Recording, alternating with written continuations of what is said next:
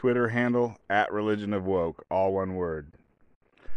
Does the Pfizer vaccine kill two people, young people, for every three that it saves? Old people? Well, anyways, I try and open with a joke. That probably wasn't very funny. Anyways, um, later on in this podcast, you'll hear, hear me talk about a study that says that is true. That is the case, at least in Israel. And then you'll hear me question, like, is that a reputable, peer-reviewed journal that that uh, study appeared in? And so at that time, I hadn't looked it up. But anyways, I have looked it up, and the answer is it's open source. It's not the best journal in the entire universe, but it's a real journal. It's a reputable journal. Um, you know, it could turn out that the paper ain't right and that the peer reviewed people let it through incorrectly. But basically, as far as I can tell, that's a real paper. You know, maybe they made a mistake, but that's a real legit paper that says that vaccines kill two for every three that they save. And the ones that they save are old people that no one gives a shit about. And uh, the ones that they kill are young people who it's terrible.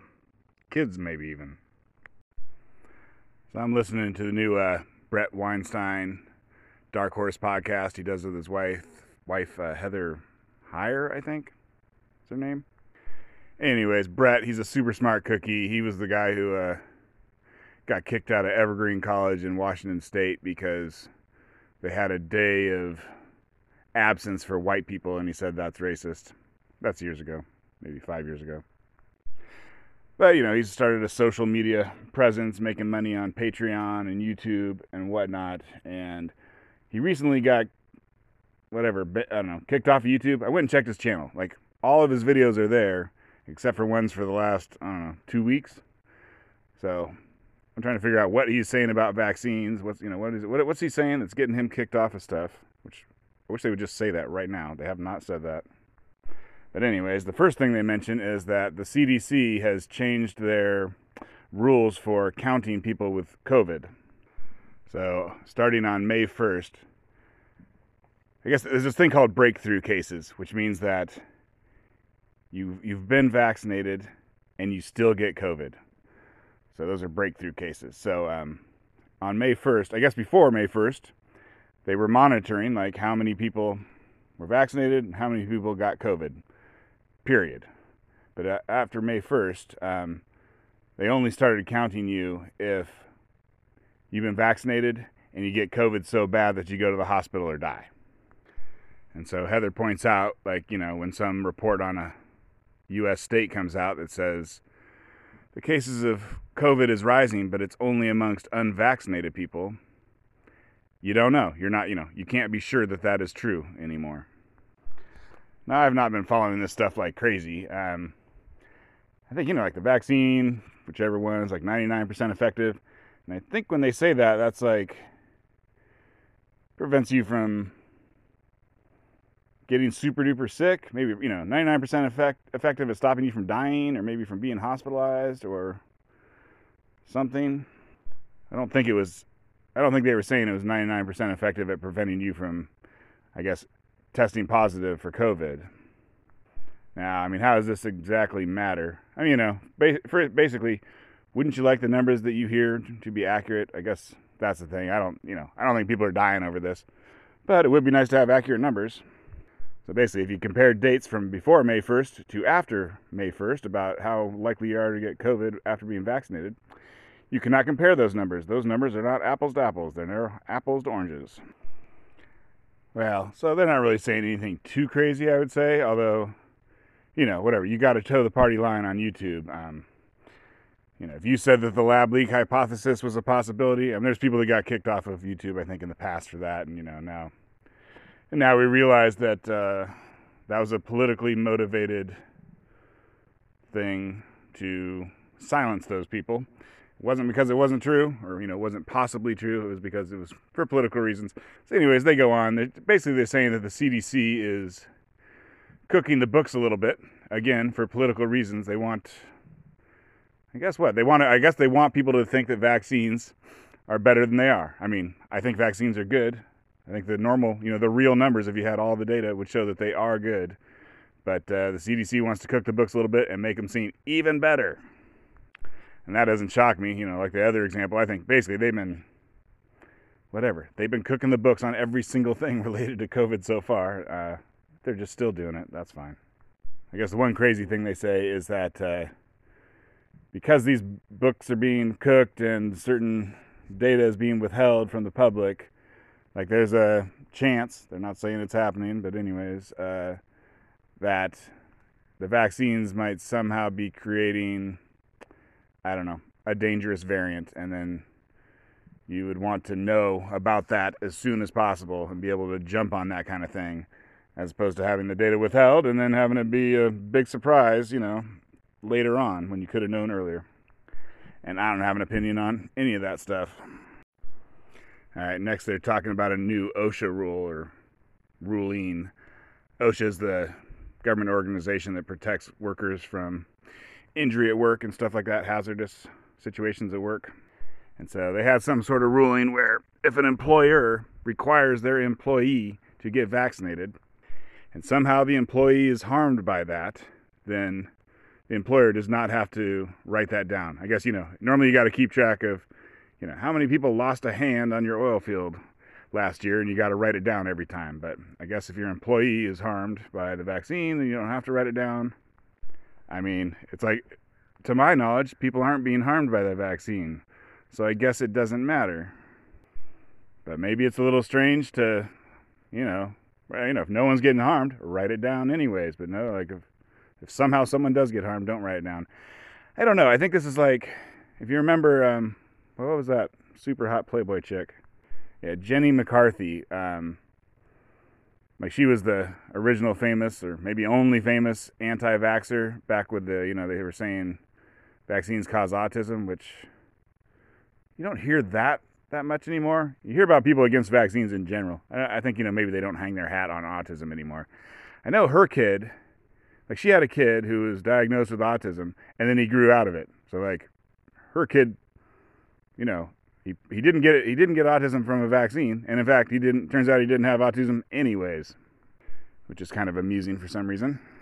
But anyways, all those people were dumb and easily scientifically disproven, whereas Bret Weinstein is one of the smartest people on the planet. I mean, you listen to him talk, it is like listening to the smartest person you ever heard talk. He's so well spoken and so you know, he always puts in the exact correct caveats like, we don't know this for sure, but it could be this. You know, he never says something that ain't true.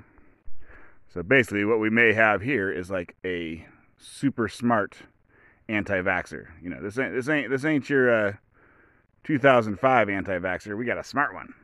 You know, it makes you wonder, like, why don't you have to write down when a employee is being harmed by the vaccine if the vaccine never harms anyone? All right, it makes me wonder. I don't know. I preferred not wondering. I liked it better when I never heard about that and I didn't have to wonder about Jack. All right, so they did a study on Israel. Israel, like, got their population vaccinated way before every other country. Like, they were amazing at it. You know, don't uh, don't ask about what that vaccination rate on, amongst uh, Palestinians is. But anyways, Israelis, boom, through the roof, early and often. And so someone wrote a paper looking at their numbers it was published in a journal called the Journal of Vaccines, which Heather has never heard of. So, I mean, you know, usually if you got a name like, you know, if you got the Journal of Vaccines, you'd think that'd be a hundred year old jur- journal because that'd be the first thing you'd name your journal if you're talking about vaccines. But I don't, so I don't know. I don't know if that's, you know, I, I haven't looked it up to see if that's a reputable one or if that's like an anti vaxxer journal because they occasionally have stuff like that, or they used to. I think maybe they all got shut down, but maybe they're starting back up. I have no idea. Anyway, this may be a gold star journal or it may be a piece of crap. I don't know. But here are some stats. So I'm just going to round off these stats. But uh, this is using, I guess they have the Pfizer thing in Israel, the Pfizer vaccine. So the number of people you have to vaccinate to prevent a case of COVID is 500 people. And the number of people you have to vaccinate to prevent a death is 16,000 people. And the number of people having an adverse reaction to the vaccine is 700 people for every 100,000 uh, people who take it. Okay, so out of 100,000 people, 16 serious side effects. That sounds like hospitalization. And four deaths. Whatever. So they run the math. I mean, this can't be true. This would be insane. But uh, I guess the idea is for every three people you save with the vaccine, you kill two people with the vaccine. And to make it worse, the three lives that you save are like old people, and the two lives that you cost are young people who probably wouldn't have got it anyways. I don't know. I'm going to have to look up this journal, I guess, now after saying this stuff because basically, if that's not a reputable journal, then these guys are being anti vaxxers. All they had to do was look up that journal. Wikipedia usually has an article like, this journal's great. This journal is a bunch of evil anti vaxxers. I mean, Wikipedia is totally biased, but at least to be, you at least should do a quick check on it there. On the other hand, those are numbers that can probably be double checked, you know? Someone should double check those numbers. Even, you know, let's say it's an anti vax journal. You know, who would have the balls to publish those numbers? Only an anti vax journal, actually. I think it is an anti vax journal. Ain't no normal journal going to let you publish those numbers. You get fired from your job, you know? Oh, you're a tenured professor at Kentucky, University of Kentucky, you're fired. We have a morals clause. You're, you're, you know, we have a morals clause that says if you're immoral, we can fire you, and we're going to use it on your anti-vax ass. And I guess to toot their own horns, which I think is justified. Um, like they were one of the, they're the first people I know of who were talking about the lab lab leak hypothesis being a real thing. I guess they went on Joe Rogan in last July, for instance. So they've been talking about it for a year. So when you know the media and big tech was all saying that's a pure conspiracy theory. Uh, they were out saying it's a real thing, and then they were right. YouTube, which is currently banning them, for instance, was wrong. They were right, and YouTube was wrong. So, you know, I guess, you know, whatever. They're tooting their own horn because they think they're going to be right again.